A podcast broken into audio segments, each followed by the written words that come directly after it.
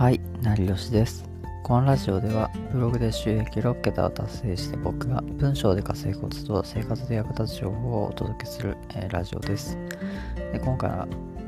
話すテーマは20代こそ独立して稼ぐべきだと思う理由という内容をまあお話していこうかなと思ってます。で、やっぱりその20代で今、まあ、聞いてる人とかもいるとは思うんですけどでもやっぱり現在はその会社員だけどなんか停滞してるとか。で、まあ、給料はでも出てるしなんか生活は特に困ってないとかまで。しかしその満足度がなんか仕事に対してなんか低いしなんかいまいちなんかやる気が出ないとかっていうふうにま今悩んでる人とか結構いると思うんですけどで結構会社員でなんか20代でなんか、まあ、入社してなんか仕事をやってるけどなんかなんとなくやる気が出ないとかでなんか仕事をある程度続けたけどなんか飽きてきてなんかこのままなんか何年も仕事続けていいんだろうかみたいな結構悩んでる人とか、まあ、現状になんか不満があのすごくある人とかって結構いるんじゃないかなと思うんですよね。でやっぱこういう人に対して、まあ、僕が今回まあお伝えしたいのは、まあ、20代ならもうすぐに独立してあの見るべきだと思うんですよね。で、ま、そういうことをお伝えしたいんですね。20代ならもうとにかく独立をしてみるべきだと。で、まあ、僕が今回これをお伝えしたい、まあ、理由がま3つほどあるんですけど、まあ、他にもなんか細かくあの割り振ると結構もうちょっと多いんですけど、まあ、ちょっとそれだとちょっと話がまあすごくなくなるし、まあ、入ってきづらいと思うんで、まあ、今回3つにちょっと絞らせていただきました。で、20代がまあ今回独立して、20代が独立して稼ぐべきだと思う理由を3つ挙げて話していこうと思うんで、まあ、ぜひなんか今20代で、まあ、独立、まあ、しようか悩んでる人とか、えー、今会社員でなんか仕事に対してなんかやる気が出ないとかでこのままなんか将来のことがなんか不安がある人とかっていうのに当てはまる人っていうのはま今回の話っていうのは結構参考になるんじゃないかなと思ってます。なので、まあ、ぜひ当てはまる人は、一つでも当てはまる人は最後まで聞いていただければと思ってます。えー、では早速本題に入っていきます。20代が独立して稼ぐべきだと思う理由。今回は3つほどまとめさせていただきました。でまあ、今回は20代がま独立して稼ぐべきだと思う理由というのをこの次の3つ、3点を意識すべきだと思っています。なのでこの次の3つを今後ま意識して見るとえ、少しまあ今後え会社員から抜けてま20代からま独立をしようっていうふうに結構考える人も多いんじゃないかなと思ってます。えー、まあ、まず1つ目ですね、えー、まあ、失うものはないということ。まあ、20代だと、まあ、そもそもなんかまだ、まあ、いわゆるなんか家庭とかをなんか築いていない人とかって結構多いと思うんですけど、まあ、要するになんか家庭とかなんか築いてる人とかって結構ある程度収入がないと厳しいと思うんですよね。でそうするとあの選択肢とかどんどんなくなっていってなかなかその仕事をなんかあんまり選べない状態とか、まあ、結構身軽じゃない人って結構多いと思うんですよね。であんまりこの辺の話をするとちょっとなんか、まあ、非難されるというか、まあ、あんまり良くないかなというふうに思うんですけどでもまあやっぱりでもそれでも僕はやっぱ20代でもやっぱり独立もしてみるべきだと思いますしなんか今会社員でやっぱ停滞してる人はぜひなんか独立して、まあ、フリーランスになるってことはちょっと経験してほしいなと思ってます。でやっぱりその今20代でやっぱその収入がまあ少ないっていう状態だと結構不安になるんじゃないかなっていうふうに思う人もいると思うんですけどでまあ20代だとまだまだその時間的にも先がやっぱりあるんでその精神的に結構余裕は保ちやすいんじゃないかなと思ってますでやっぱそういう状態に、まあ、ある20代だからこそやっぱ独立すべきだと僕は思うんですよね。で、まあ、仮にそのなんか20代でじゃあ今なんか、まあ、今後先また時代あの自分の時間があるとしてもなんかやっぱどうしても失敗をするのが怖いっていう人結構多いと思うんですけどでぶっちゃけその20代でもなんか、失敗しても別に再就職すれば別にいいと思うんですよね。でぶっちゃけなんか失敗じゃ、えー、どしたらどうするのかっていうふうになんか言う人も、まあ、いるかもしれないんですけど、まあ、ぶっちゃけその失敗する確率っていうのは全然あると思いますし、まあ、失敗しても、まあ、失敗しても別に本当にまた新しく仕事をすればいいわけだしなんかまあそれこそ別に20代で早くその独立してで失敗をしてまたその失敗の経験を、次に生かせばいいんですよね。だからこそやっぱ早く、まあ、失敗するしておくっていうのはやっぱり必要なんじゃないかなと、え思ってます。でまあ僕の場合なんですけど僕は結構その、まあ、10代はまあ普通にえっ、と学校卒業してその就職して会社員で、まあ、とあるそのなんか大手メーカーのまあ会社員の仕事やってたんですけどでそこでまあ、まあ、仕事をまあ2年2年9ヶ月ぐらいですね、まあ、それぐらい仕事やってでその後にまあ20代で、えー、20歳ですね。20歳でもうフリーランスになりました。20歳で1回その会社辞めてもうフリーランスで結構なんかそのブログでまあ稼ぐっていう高校に結構シフトしてったりとかしたんですけどでその後もなんかいろいろ会社員をいろいろあってその会社員をまたあのまた戻ったんですね。で戻ってそのなんかエンジニアとかなんか、まあ、広告会社広告代理店の会社とかにも入ったりとかしたんですけどやっぱりなんかそれでなんか仕事をしてるてあれなんかこれフリーランスでもなんかいいんじゃないかみたいなふうにちょっと思い始めてきたんですよね。でまあ自分がというよりかなんかまあ僕自身がなんかフリーランスでもなんかいいんじゃないかみたいなちょっとふうに考え始めてで結果的にそのあのその会社員をいろいろ転職何回もして経験した上で僕は結構フリーランスになって別になんかフリーランスになって別に特に後悔してることっていうのはやっぱりないんですよね。であの仕事の失敗はその経験としてはその本当の失敗ではないというふうに僕は思ってるんですね。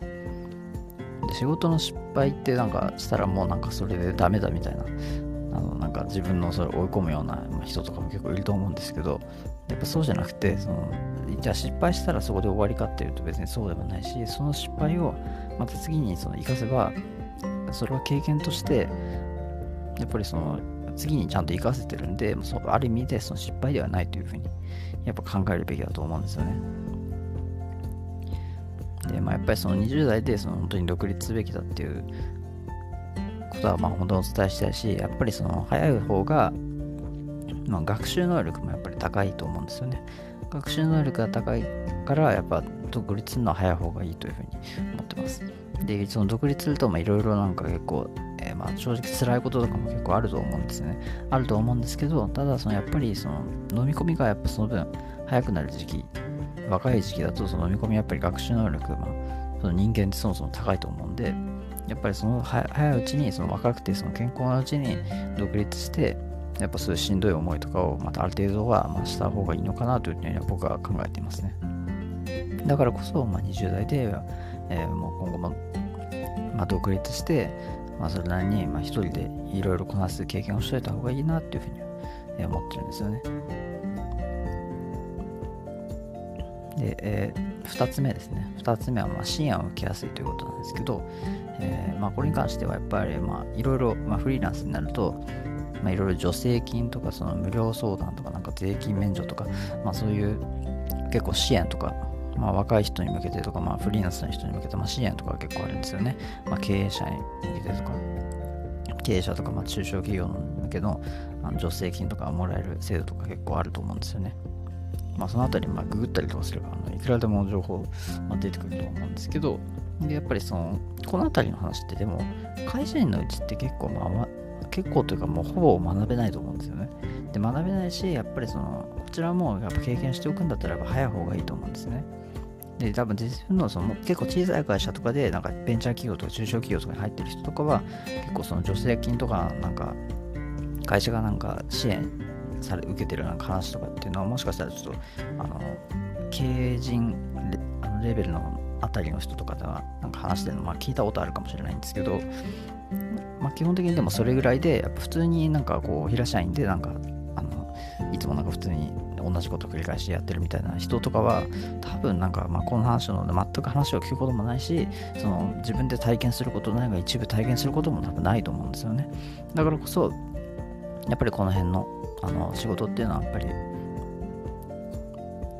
どうしてもなんかまあ例えばなんか中小企業診断士とかなんかまあそういう仕事やってる人とかだったらまあ話は別ですけどでもそもそもやっぱり普通になんか会社員でなんかディスクワークやってるとかなんかまあまあ工場でなんか仕事してるみたいなそういう人って絶対こういう話聞かないと思うんですよね。でだからこそこういうのはじゃあどこで学べるのかっていうとそれこそ独立してフリーランスになったりとかまあフリーランス1年目とかでも僕はなんかもう勉強して早めに勉強したりとかなんか調べておいた方がまあ後々お得なんで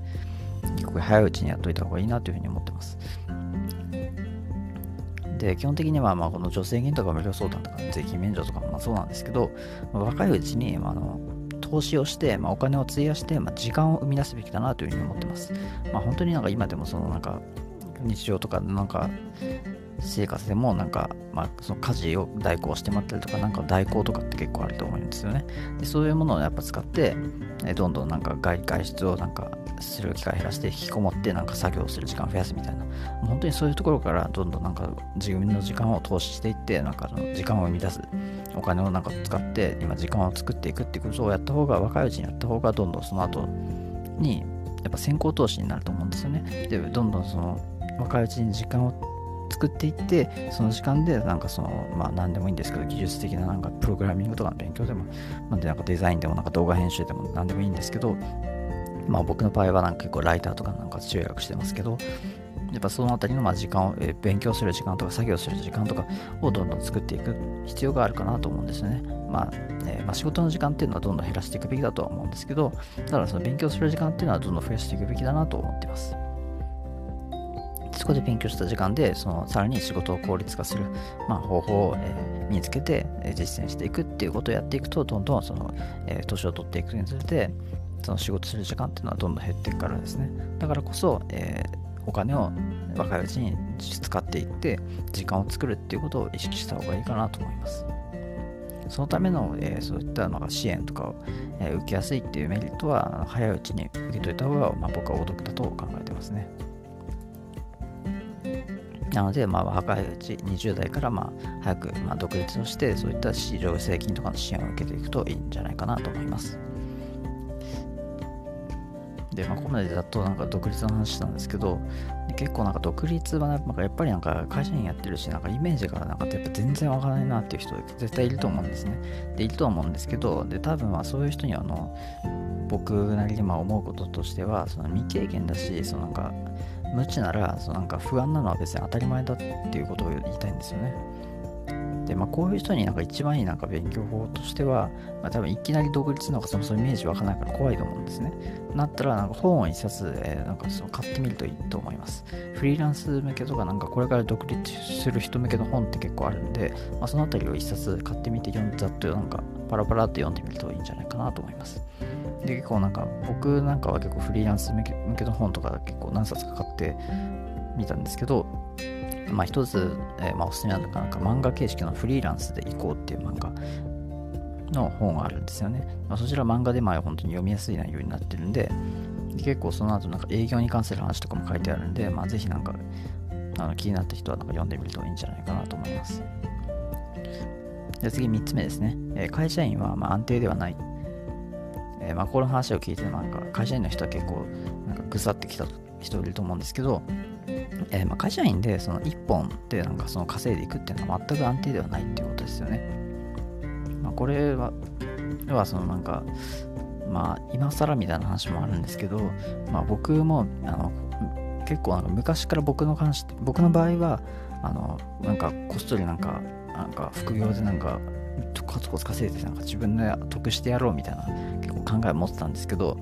でも普通の人ってなんか副業やってない人ってそもそも基本的に会社員で仕事してる人は会社員の一本の収入しかないんですよね。だからこそどんなに会社で嫌なことがあっても全て耐えてその収入をま維持していくってことをやっていかないといけないんですよね。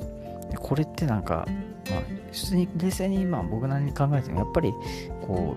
うめちゃくちゃしんどいことだと思うんですよね。でこれ結構なんか海外の、まあ、人とかこういう考えは結構あんまりなくて日本の日本の人は日本人なんか会社員特有の結構考えでもあるんですよね。だからこそあの実はその我慢強い人っていうのは結構この辺りも危ない傾向にあると思うんですよね。日本人っていうのは結構この会社に対してなんかその嫌なことに対して我慢強い結構人が多い、まあ、そういう傾向があるんで、まあ、そういう人は結構今あの会社員やってる人とかはあの実は自分はちょっと我慢強いんじゃないかっていうことをちょっと改めてちょっと振り返ってみるとまあ結構いいんじゃないかなと思ってます。やっぱ我慢強い人っていうのは、まあ、その嫌な環境とかにもすぐ慣れたりとか耐えたり、まあ、できちゃう人なんで、なかなかそれでまあいい環境に今ならないっていう傾向がやっぱあると思うんですよね。だからこそ、まあ、ちょっと我慢強い人はちょっと会社員このまま続けていくと、なんかそのまんまなんか精神を病んでしまったりとかする可能性もあるので、結構要注意かなと思ってます。で最初、えーまあ、今回ざっと、えー、3つ話してきたんですけど、まあ、とりあえず、え一番お伝えしたいこと、まあ、大切なこととしては、まあ、とりあえずあの副収入をま作るのがベータということですね。でこういうフリーランスやってると、まあ、1本の仕事で、まあ、結構ずっとやっていこうっていう人は多分少ないと思うんですよね。まあ、それこそちゃんとその会社員と同じで、まあ、安定してないから。だからこそ何が大事なのかっていうと、とりあえず副収入をいろいろ作ること。本業の収入とは別に副収入をどんどん作っていくことっていうのがベターなのかなと思っています。だからそれこそが会社員で、なんかいいあの会社員あじゃなくて、えーと、フリーランスで、え生き残るためのコツかなというふうには僕なりには思っています。今回の話だと、えー、3つもう一度まとめ言うと、えー、20代で独立して稼ぐべきだと思う理由、えー、1つ目が失うものがない、えー、2つ目が支援を受けやすい、3つ目が会社員は安定ではない。という話を、えーまあ、一つぞれやっていきました。で最後にまあ補足なんですけど、まあ、本を読む、よくあの読む人。って結構今これ聞いてる人いると思うんですけど、まあ、そういう人なら、まあ、本を、え、読むよりも朗読の方が効率的だと、えー、思いますし、えー、朗読を、え今後やっていくといいんじゃないかなと思います。あ朗読を聞くということですね。で、実はその本をこう読むより、その聞く方が効率的だっていうことに、まあ、僕最近気づいたんですよね。でその作業しながらなんかこう再再生その本の朗読を再生して聞きながらそれでなんか作業すると結構自然とこう本の内容っていうのが頭に入ってくると思うんですよね。でいろいろそういうなんか本の内容を朗読してくれるサービスっていうのは結構いろいろあるんですけどその音声でその内容を学びたいのであれば Amazon Audible という、まあ、サービスが結構いいんじゃお得なんじゃないかなと思ってます。その2ヶ月、えー、実は無料のキャンペーンとかも実はや今やっているんですよね。で、えー、2ヶ月無料のキャンペーンなので、初月とその来月の利用料が無料で、で好きな本が、え、1冊無料。そして来月も1冊無料。なので、あトータルで、まあ、2ヶ月分の利用料が無料で、好きな本が2冊無料で、その朗読を聞くことができるんですね。で、まあ、2ヶ月後にその大会、2ヶ月後に大会しても過去にその購入した作品はまた聞くことができるんで、まあ、二度と大会したら着なくなるってことはないですね。で、まあ、細かく言えば無料プランの終了日までに、えー、大会手続きをすれば完全無料で、えー、お金がかかることはしないので、まあ、ご安心いただければと思います。で、その中にある作品として、えー、僕が読んでる本でも人を操る禁断の文章術あるんですけど、でこちらメンタリスト DAIGO さんが出してる本で、こちらも Amazon Audible には、えー、あるので、まあ、もしなんか人を操る禁断の文章術をなんか読んでみたいなっていうふうに思ってる人は、ぜひ Amazon Audible で、えー、利用してみてください。もちろんこちらも無料で聞くことができます。で今回の話は、えー、以上なんですね。で、最後にちょっとあの、まあ、雑談なんですけど、僕、あの最近、なんかまあ外出する機会がだいぶ減ったんですよね。まあその、なんかフリーランスになったとかそういうのもあるんですけど、まあその引きこもって結構もともとなんか作業するのが結構好きなんで、まあ、なんか運動とかもなんかするんだったらなんか筋トレもなんか家でなんかやろうかなみたいな風にちょっと考えてて、でなんか普通になんかこう、なんかちょ腕立て腕立てとか、なんか家の中で結構やったりとかしてるんですよね。なんかもしもなんか筋トレをなんか自宅でやったら、やるんだったらなんか、なんかどういう、なんかこういう道具があるといいよみたいな、もし意見あったら、なんかぜひ僕にも教えていただければなと思います。では、今回の話は、えー、これで以上になります。最後までご視聴いただきありがとうございました。ではまた。